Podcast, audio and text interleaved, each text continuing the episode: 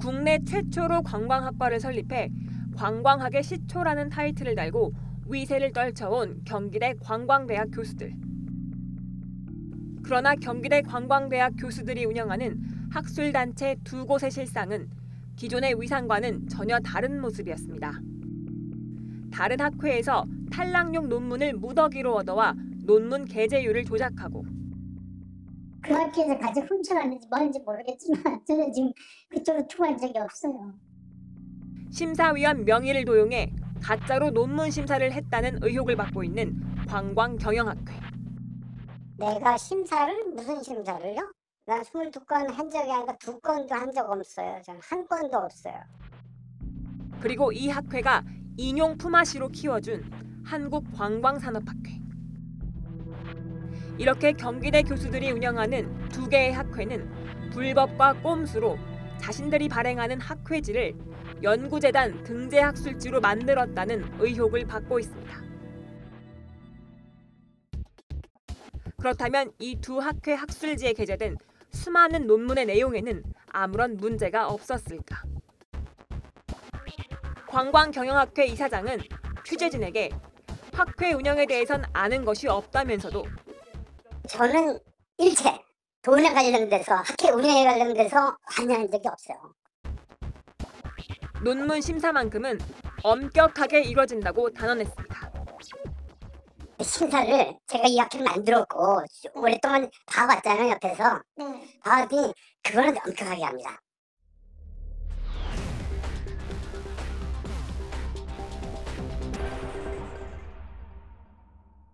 취재진은 관광경영학회와 한국관광산업학회가 연구재단에 제출한 2018년 논문 투고 대장에서 논문 심사를 통과한 것으로 적혀 있는 340편가량의 논문을 검증했습니다. 1차로 논문 표절 검사 시스템을 통해 표절률을 검사하고 전문가 자문을 받아 교육부의 연구윤리 지침을 위반한 것으로 의심되는 논문을 추렸습니다. 표절률은 학계에서 통용되는 15%를 기준으로 했습니다. 아마 어, 뭐 절대적인 원칙은 없지만 그래도 어, 10% 내지 15% 이내의 유사율을 를 카피킬해서 보여주면 그래도 상대적으로 표절이나 중복 계제로부터서 안전하다고 봐서 예, 그 부분은 인정하는데요. 그때 옵션이 뭐냐면 어, 6어절 이상에서 어, 그 중요한 6어절 이상에서 반복적으로 나타나고 그 부분이 출처를 안 밝힌 부분입니다. 이런 기준을 적용해 분석한 결과 두 학회에서 논문 심사를 통과한 340여 편의 논문 중 중복 게재가 27건, 데이터 조작 11건 등 44편의 논문에서 연구 부정 행위로 의심되는 사례가 발견됐습니다.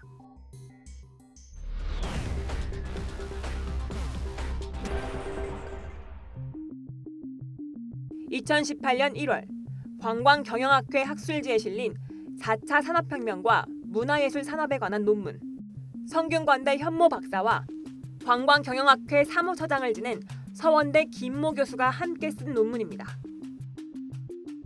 종합표절률이 65%. 이 논문은 총 3개의 논문과 보고서를 베낀 것으로 확인됩니다. 논문의 20페이지 중 8페이지가량은 가톨릭대 맥모 씨의 석사학위 논문과 경기연구원의 보고서에서 그대로 가져왔고 나머지 3페이지가량도 다른 연구원의 기고글을 베낀 것으로 확인됩니다. 그런데 황당한 것은 이 논문이 주로 표절한 맹 씨의 석사 논문도 이미 다른 연구원의 보고서를 상당 부분 베꼈다는 겁니다.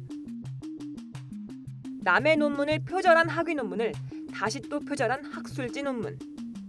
논문 심사는 무난히 통과됐습니다. 표절률은 그쪽에서 20%인가 30%에 맞춰달라고 했던 걸로 기억하고 그걸 맞춘 걸로 저는 기억하거든요. 그러니까 뭐 따로 드릴 말씀이 없어요. 2018년 7월 관광경영학회 학술지에 실린 서원대 신모 교수의 논문. 신 교수는 이 학회 학술이사를 맡고 있는 임원이기도 합니다. 신 교수 논문의 종합 표절률은 59%. 대전대 이모 씨의 석사 학위 논문을 서론부터 이론적 배경, 자료 수집, 인구 통계와 결론까지 거의 모두 베낀 것으로 확인됩니다. 논문에 나오는 설문지 숫자, 설문지 구성, 응답자 숫자까지 똑같은데 서로 다른 논문인 것처럼 보이기 위해 대전 지역을 충청 지역으로 2017년인 설문 연도를 2018년으로 고친 것으로 보입니다. 논문 저자인 교수에게 입장을 물었습니다. 통화를 했는데 뭐 인터뷰나 뭐 이런 거에 대해서 하실 말씀은 없으시다고 하시거든요.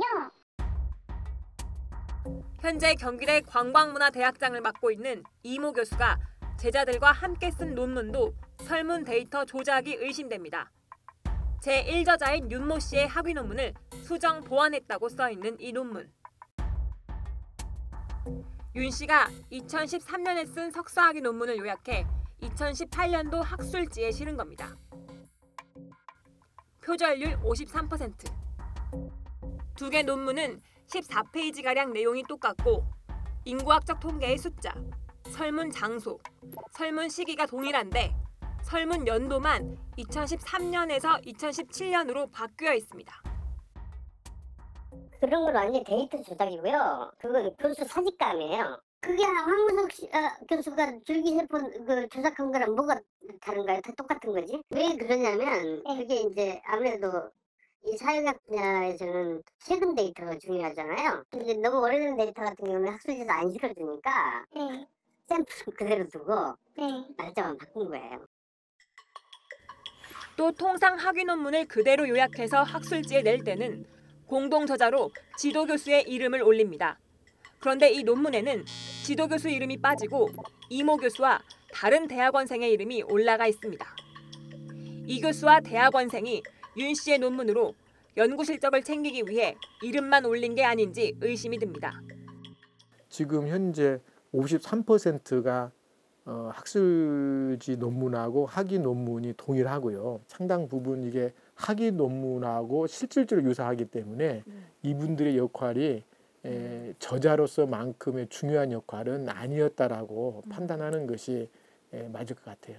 이런 걸. 뭐라고 표현하나요? 부당한 저작 끼워넣기라고 하나요? 그렇죠. 예.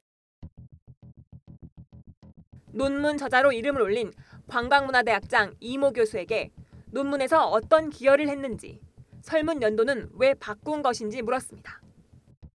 그럼 교수님께서 그 논문에서 맡으신 역할은 어떤 것인가요?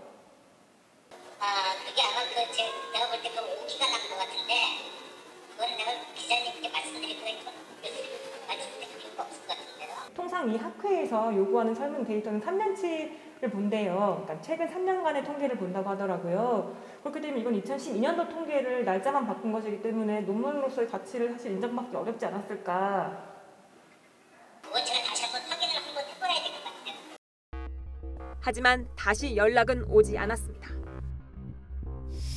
경기대 관광경영학과 박사과정의 김모 씨가 자신의 학위 논문을 요약해 학술지에 낸 논문도 통계는 그대로인데 설문 연도가 2015년에서 2018년으로 바뀌어 있고 경기대 출신의 한서대 최모 교수가 제자의 학위 논문을 요약해 쓴 논문도 인구 통계의 숫자는 같고 설문 연도만 2012년에서 2018년으로 바뀌어 있습니다. 이렇게 통계 내용은 똑같은데 설문 연도만 바뀐 논문은 2018년 두 학회 학술지에만 11편에 달합니다. 과연 실수일까? 취재 과정에서 접촉한 한 교수는 관광경영학회 사무처장 출신인 경기대 최모 교수로부터 직접 설문 데이터 조작을 요구받았다고도 말합니다. 데이터 오래됐다고 얘기하면서 데이터 그 수집 날, 날짜를 바꾸라고. 그래서 제가 바로 답한 게 안 돼요. 그 데이터 조작이죠. 이거였죠. 같은 논문인데 어떻게 데이터 날짜를 바꾸냐. 학회가 논문 편수를 늘리기 위해 엉터리 논문을 부추기고 양성했다는 의심이 드는 대목입니다. 그런데 과연 2018년 논문만 이런 걸까? 취재진은 두 학회에서 논문을 가장 많이 쓴 이른바 논문 왕들의 과거 논문도 검증해 봤습니다. 연구재단이 운영하는 한국학술지 인용색인을 통해 지난 10년간 이들 학회의 논문을 가장 많이 투고한 사람들을 검색해 봤습니다. 1위부터 8위까지 한 명을 제외하고 모두 경기대 교수이거나 경기대 출신인 사람들이었습니다. 이들의 논문 260여 편을 살펴본 결과 30편의 논문에서 연구윤리 위반 의심 사례가 나왔습니다. 이런 사례는 공교롭게도 모두 관광경영학회 회장을 지냈거나 현재 임원으로 있는 경기대 교수들의 논문에서 발견됐습니다.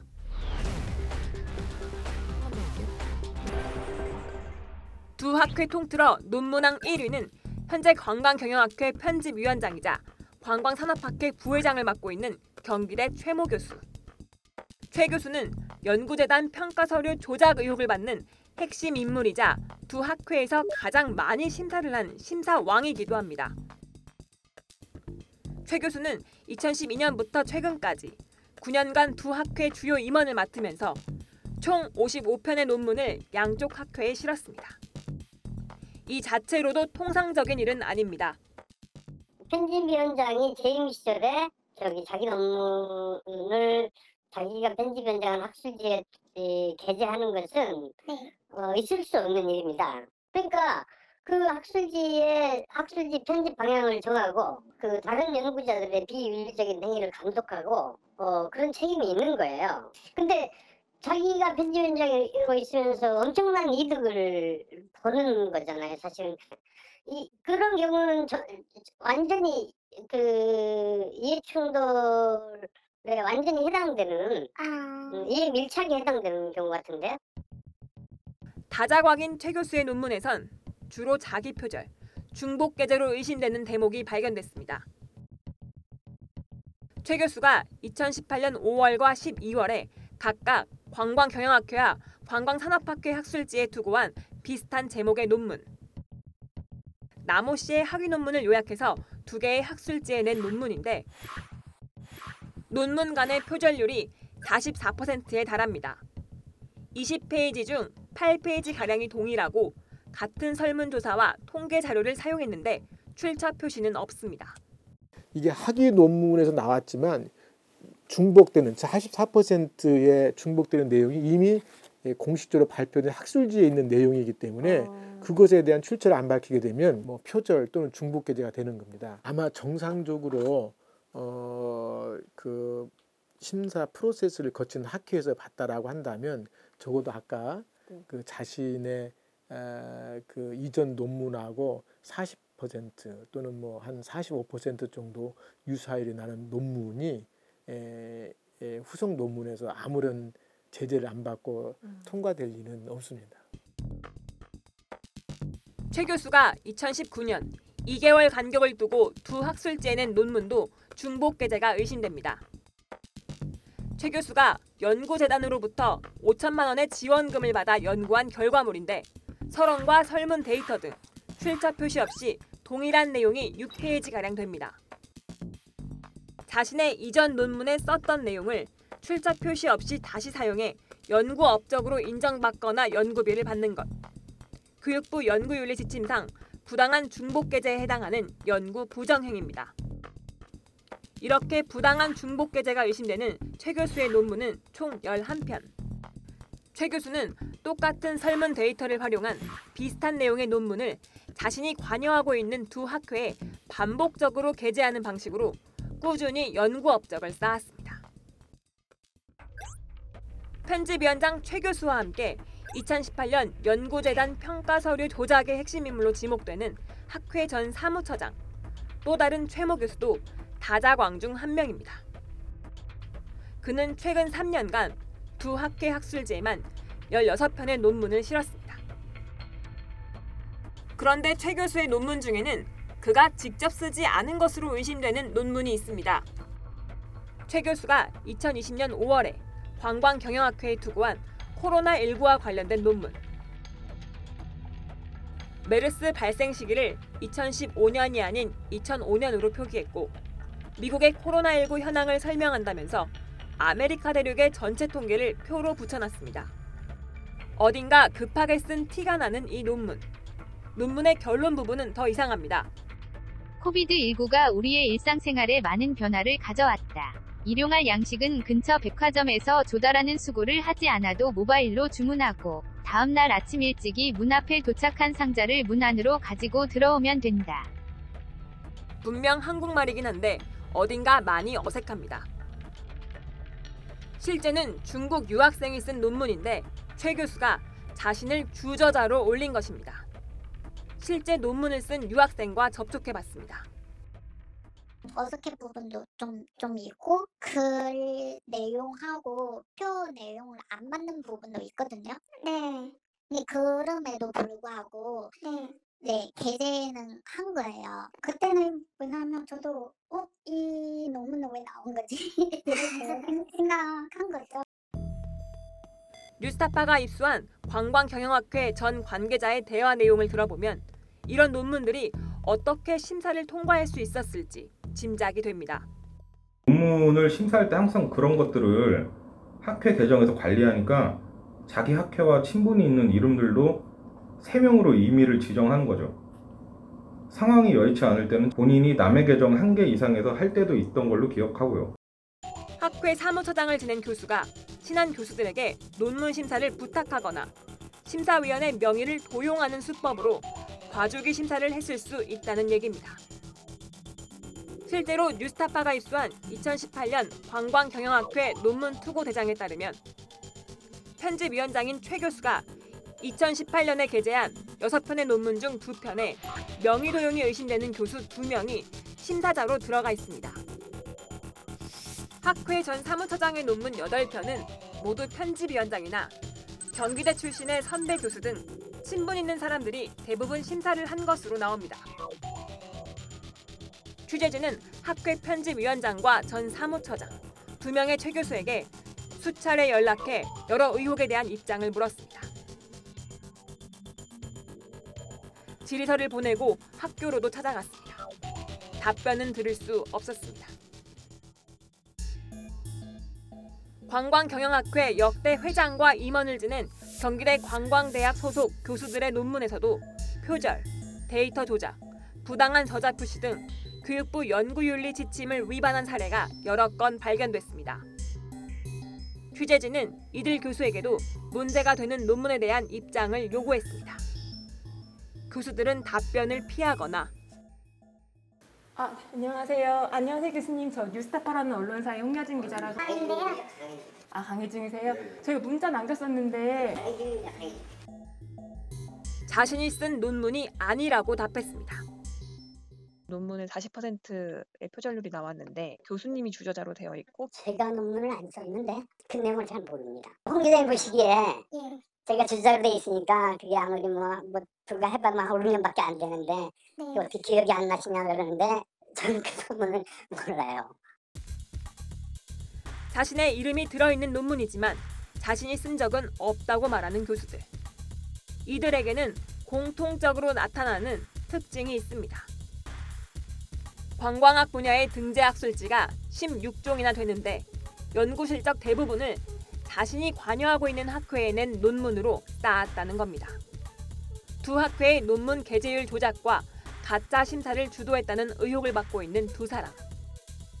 관광경영학회 편집위원장과 사무처장을 지낸 두 명의 최 교수는 이들 학회에 게재한 논문 실적으로 지난해 경기대 교수 임용에도 성공했습니다. 한두 개 학회제에 집중적으로 실렸다는 것은 공정의 문제고 정의의 문제거든요. 다른 학회지에 실렸을 경우에는 통과되기가 상당히 에, 힘든 그런 논문들을 본인이 편집위원장으로 있으면서 일반 절차를 거치지 않고서 그러니까 이제 이 논문을 실리는데 학회를 이용했다는 얘기가 되는 거죠.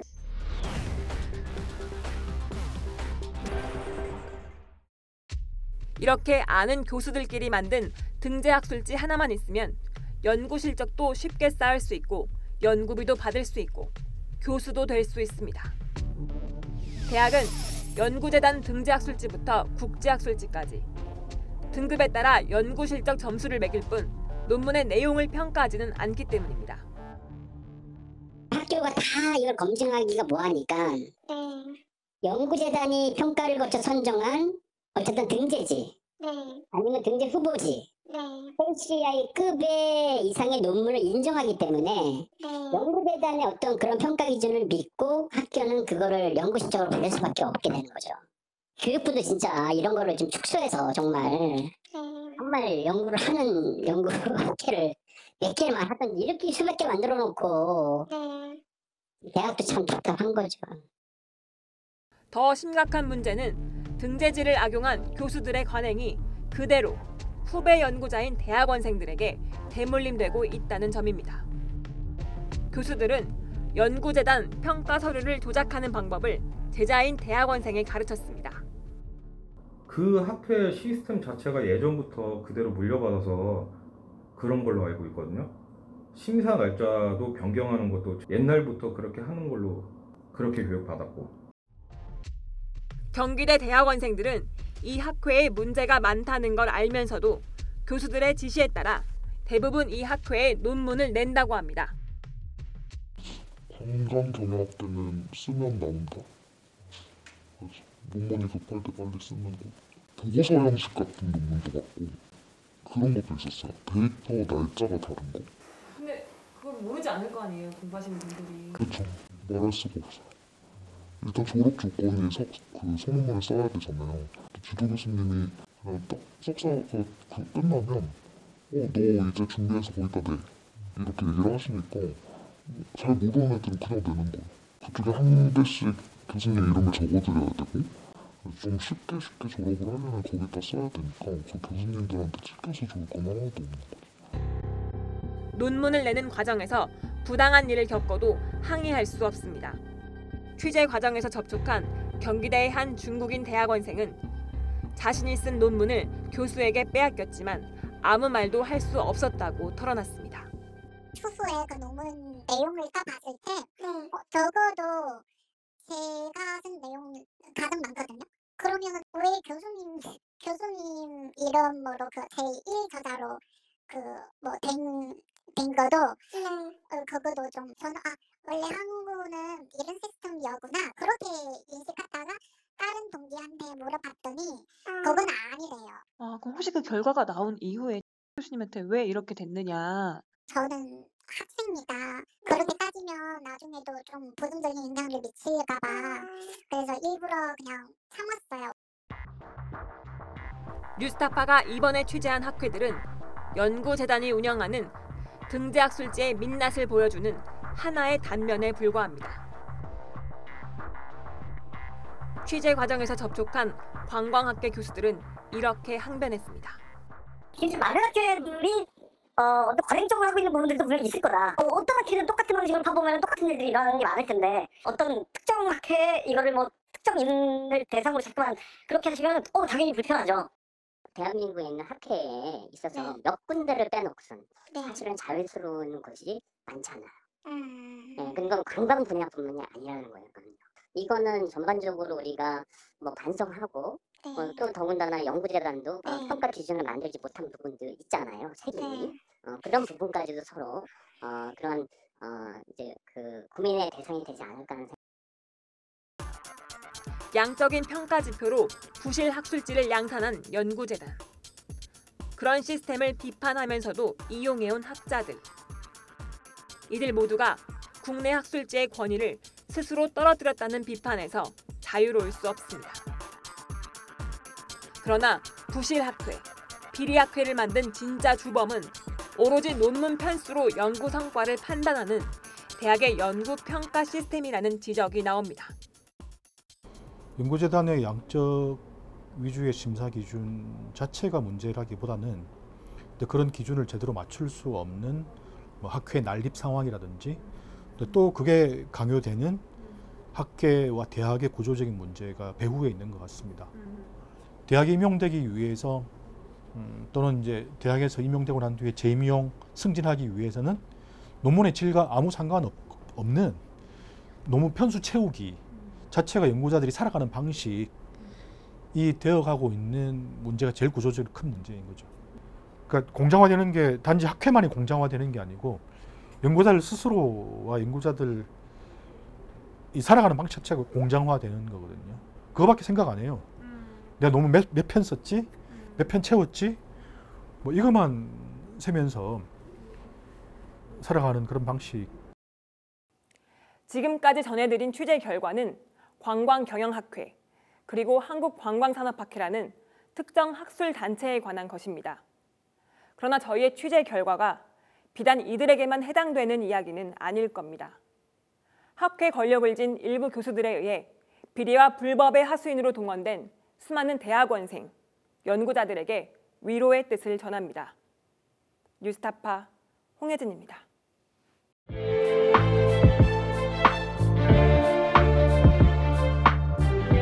내 목숨을 걸어서라도 지키려고 하는 것은 국가가 아니야. 난 분명히 소위 애국 이런 것이 아니야. 진실이야.